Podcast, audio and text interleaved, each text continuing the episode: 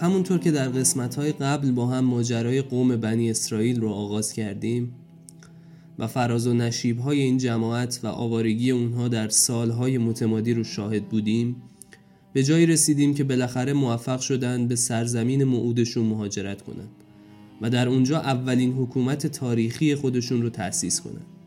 پادشاهی اسرائیل در 1029 قبل از میلاد ایجاد میشه و با اساسنامه ده فرمان موسی به وضع قوانین و چارچوب ها تلاش می‌کنه. ده فرزند ابرانی که حالا فقط نوادگان اونها باقی موندن افسار امور رو به دست می‌گیرن و با امید به آینده شروع به ساخت و ساز می‌کنن. ساخت و ساز سرزمینی که نسلا در نسل بهشون نوید داده شده.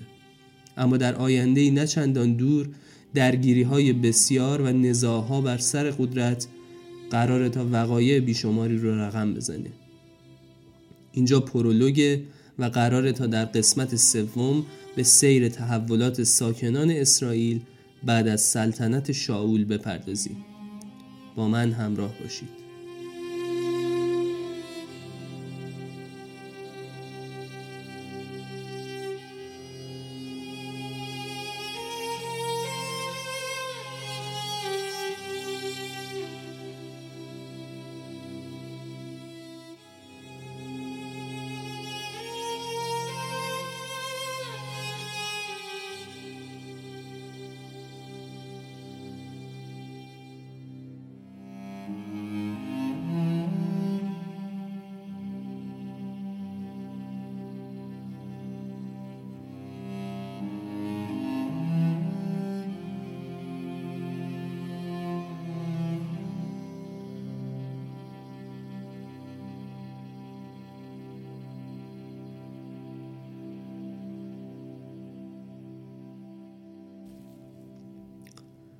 تالوت در جنگ کشته میشه. ترس وجود همه اسرائیلیان رو در بر می‌گیره.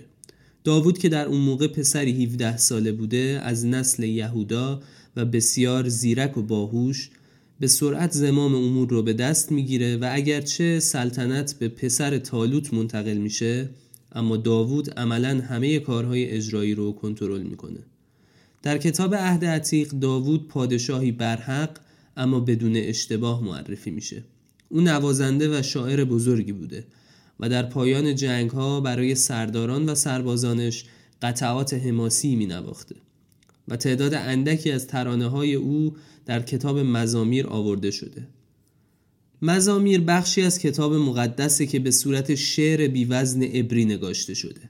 در این کتاب نام بسیاری از آلات موسیقی قدیمی مثل دف، کینور و غیره ذکر شده.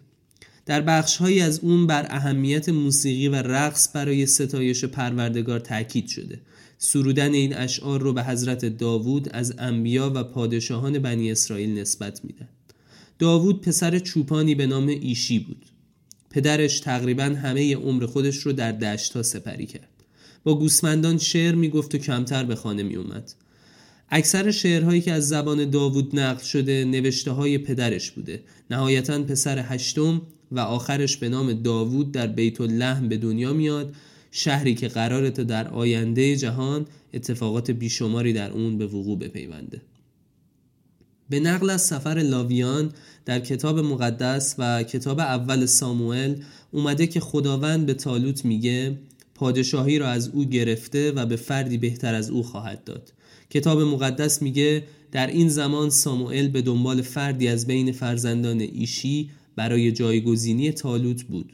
ساموئل هفت پسر ایشی را دید ولی کن به او گفت که خداوند هیچ یک از آنها را انتخاب نکرده. ساموئل به ایشی میگه آیا او پسر دیگری داره؟ و او پاسخ میده که کوچکترین پسرش مونده.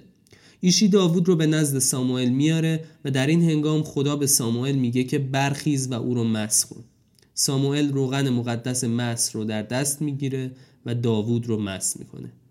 همچنین لاویان میگه به دلیل کارهای نادرست تالوت توسط یک روح شیطانی مورد آزار قرار می‌گیره و مشاوران به اون پیشنهاد میدن که داوود رو به نزد خودش بیاره که او جنگجوی شجاع و نوازنده چیره دست بوده.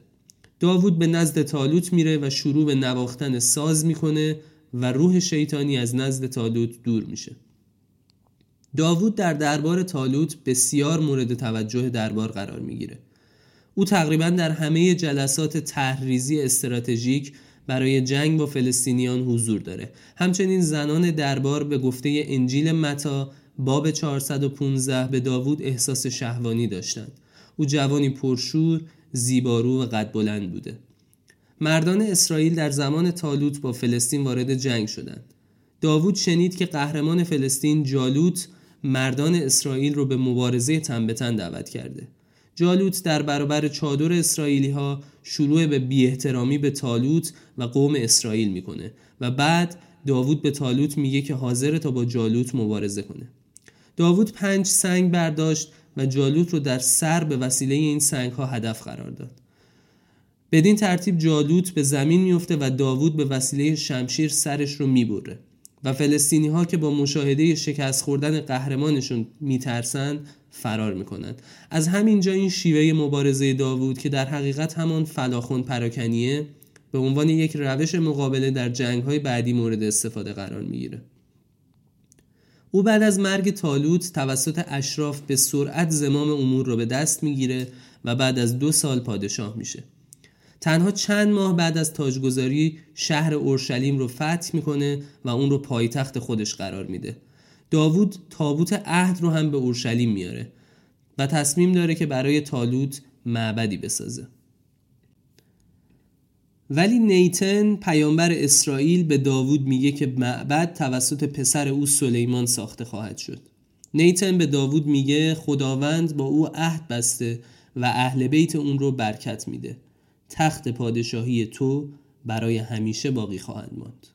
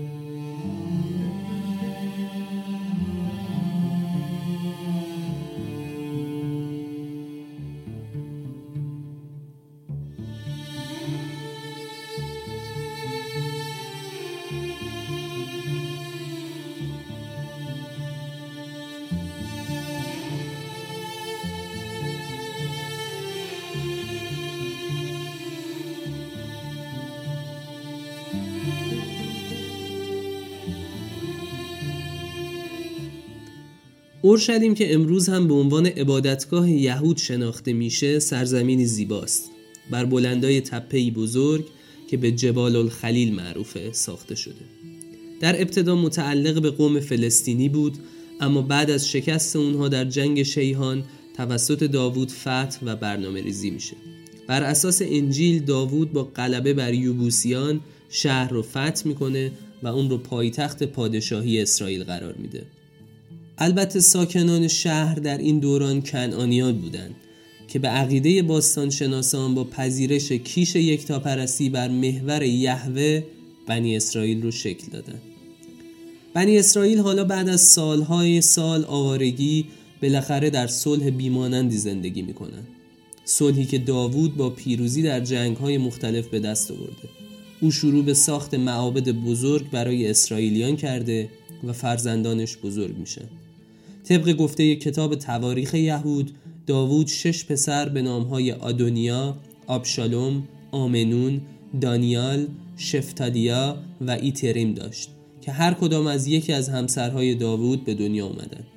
ولی از دختری به نام باتیشیا که آفریقایی تبار و زیبا چهره بود چهار پسر دیگر به نامهای سلیمان، نیتن، شباب و شاموها که در مجموع تعداد اونها به ده عدد می‌رسه داشت. داوود بعد از چهل سال حکومت و یک کارنامه درخشان به مرگی طبیعی و به گفته تاریخ بر اثر کهولت جسمی میمیره و بعد پسر او سلیمان جانشینش میشه. داوود در کوه صهیون دفن میشه و میراثش موندگار میشه.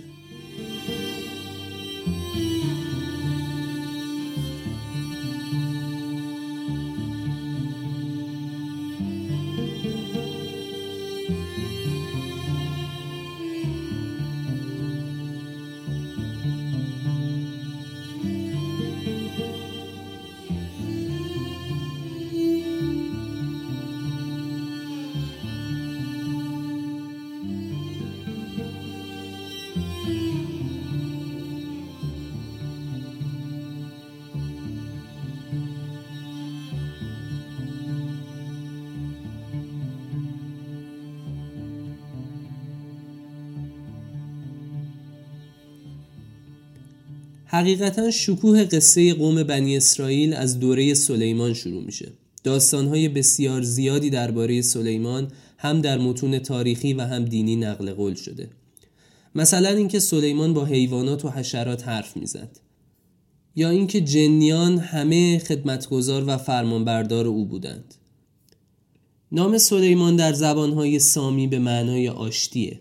او از پیامبران و پادشاهان بنی اسرائیل در تورات و قرآن هست. او به مدت 61 سال به پادشاهی اسرائیل حاکم میشه و در این دوران بیشتر از تمام تاریخ اتفاقات خارق‌العاده و ماورایی افتاده.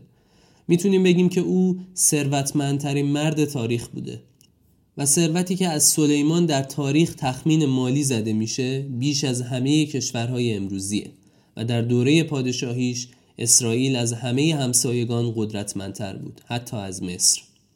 حالا بریم تا با هم یک گذری به اقدامات سلیمان بزنیم که قطعا براتون جالب خواهد بود. سلیمان در دل اورشلیم معبدی بنا می‌کنه به نام معبد داوود. او بر بالای ورودی ساختمان معبد ستاره ششپره رو نصب می‌کنه که بعدها به نام ستاره داوود و نمادی از سرزمین اسرائیل معروف میشه. البته بعدها معبد داوود با نام معبد سلیمان شناخته خواهد شد. اما بذارید فعلا بهش بگیم معبد داوود. به گفته کتاب مقدس و خصوصا کتاب اشعیا که بیشتر به تاریخ سلیمان پرداخته معبد سلیمان توسط اجنه و فقط در مدت 16 روز ساخته شد. سلیمان تا پایان عمر اختیار همه جنیان رو در اختیار داره.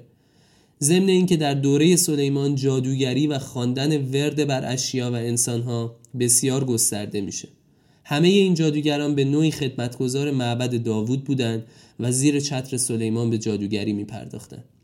مثلا یکی از این جادوها آوردن تخت بلقیس ملکه سرزمین سبا به کمک اجنه است که همه شنیدیم.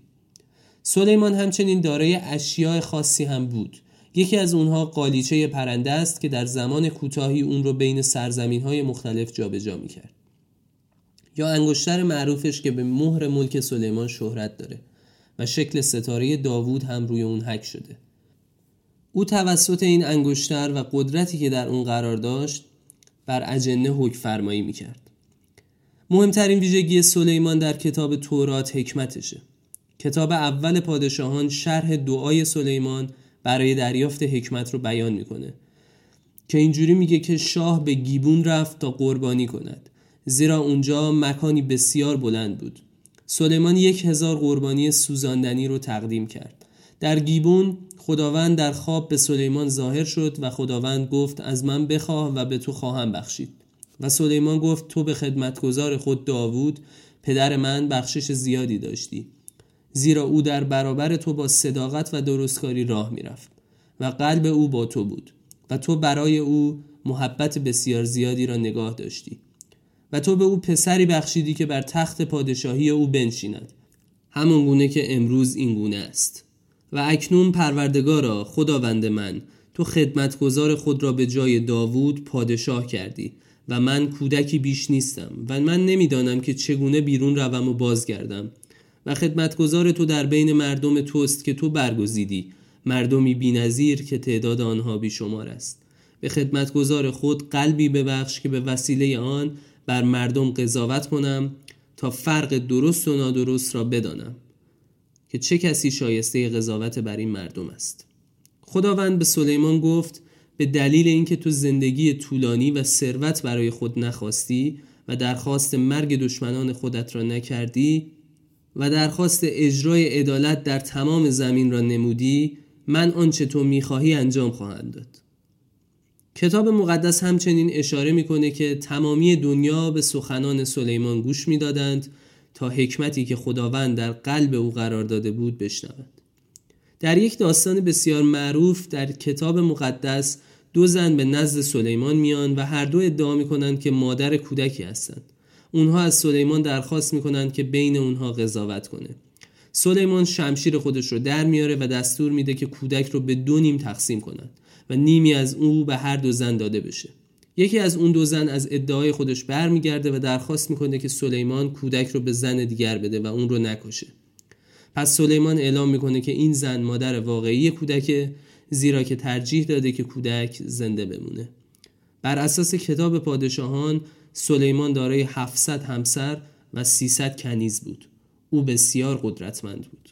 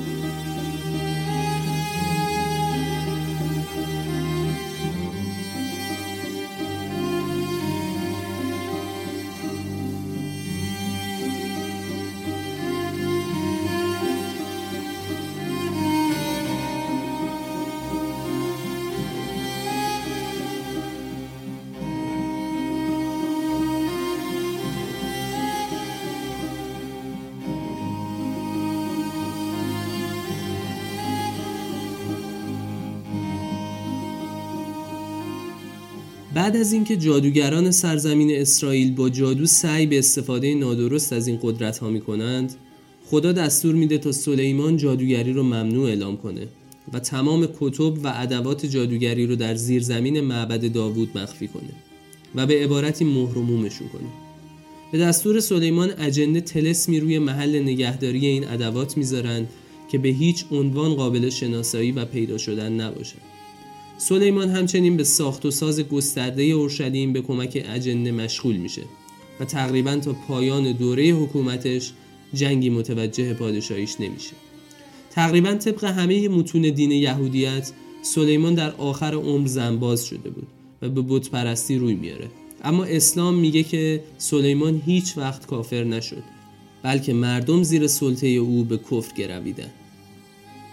به خاطر همین طبق همه روایات اسلامی سلیمان تا آخر عمر به خداوند پایبند باقی میمونه ولی طبق تورات نه. داستانی معروف در کتاب هزار و یک شب در مورد جنی صحبت می‌کنه که سلیمان رو ناراحت کرده بود. و به این دلیل سلیمان اون رو در یک بطری زندانی می‌کنه و در دریا میندازه. در بطری به وسیله مهر سلیمان مسدود میشه و جن نمی‌تونسته از بطری خارج شه. خلاصه سلیمان قصه های زیادی برای بازگویی داره. اما یکی از جالبترین اونها قصه کتابیه به نام کلید سلیمان که حتما در یک قسمت مفصل بهش می‌پردازیم. کلید سلیمان به دو کتاب بزرگ و کوچک تقسیم شده. منبعی هست از نام 72 شیطان که پادشاهان جهنم هستند و به دستور او در جهنم قل زنجیر میشن. اما با مرگ سلیمان اثر مهر سلیمان و انگشتر اون باطل میشه و این باعث ایجاد دو اتفاق مهم در جهان میشه. اول اینکه اجنه همگی آزاد میشن و دیگه در اختیار و فرمان کسی نیستن دوم تلسم اجنه روی معبد سلیمان نابود میشه و حالا دیگه کتب جادوگری محافظتی ندارند بلافاصله بعد از این اتفاقات جادوگران به معبد حمله می‌کنند و با تخریب معبد به دنبال کتاب ها میگردند. اما هیچ وقت اونها رو پیدا نمی‌کنند تا اینکه صدها سال بعد شوالیه های معبد با حمله به اورشلیم کتاب ها رو پیدا می‌کنند. گفته میشه که تابوت عهد هم در زیر همین زیرزمین قرار داشته. به همراه عصای موسی که خودش عملا وسیله جادوگری به حساب میاد. و اتفاق سوم که بدترین هست آزادی 72 شیطان از جهنمه. خلاصه سلیمان میمیره و سلطنت او بعد از او به پسرش روح به آم می‌رسه اما این انتقال قدرت به سادگی انجام نمیشه و یک نقطه عطف جدید در تاریخ بنی اسرائیل به وجود میاد بعد از مرگ سلیمان در 931 قبل از میلاد تمامی قبایل اسرائیل غیر از یهودا و بنیامین حاضر نشدند روحبعام پسر اون رو به پادشاهی قبول کنند. شورش علیه روحبعام به دلیل مخالفت با مالیات های زیادی که سلیمان وضع کرد بود. شورشیان یوربعام رو که از نسل داوود نبود به عنوان رئیس خودشون انتخاب می‌کنه. روحبعام هم به اورشلیم فرار می‌کنه. یوربعام در 930 قبل از میلاد در شچم خودش رو پادشاه اسرائیل مینامه. قبیله یهودا حاضر نشد اون رو به دلیل نداشتن نژاد داوود قبول کنه و بعدا قبیله بنیامین نیز به قبیله یهودا ملحق میشه. از این زمان پادشاهی شمالی، پادشاهی اسرائیل و پادشاهی جنوبی پادشاهی یهودا نامیده میشن.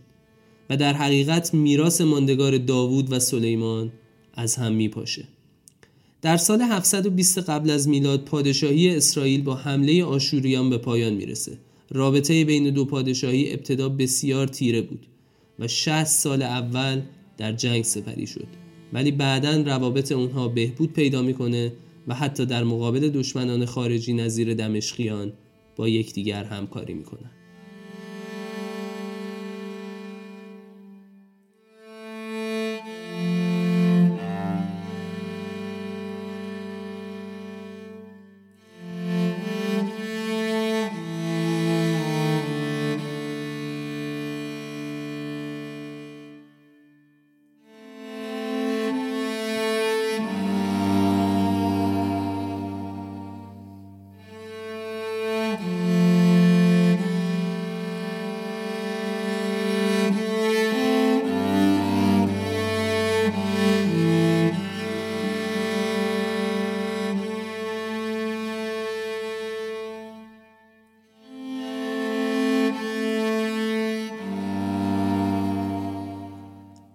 سرنوشت فرزندان یهودا و وارثان پادشاهی سلیمان شنیدنی تره. اونها دوباره بعد از جنگ با آشوریان به اسارت بابلی ها در اومدن آخرین پادشاه یهودا یوهویاکیم بود که در ابتدا به بابلیان خراج می پرداخت. بعد از شکست بابلیان در جنگ با مصر در سال 601 قبل از میلاد پرداخت خراج به بابل قطع شد. بابلیان عصبانی میشن و در سال 599 قبل از میلاد اورشلیم رو محاصره می‌کنن.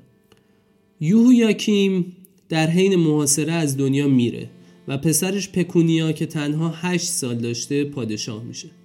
شهر اورشلیم سه ماه بعد در دو آذار 597 قبل از میلاد سقوط می‌کنه. بخت و نصر هم اورشلیم و هم معبد سلیمان رو تخریب می‌کنه.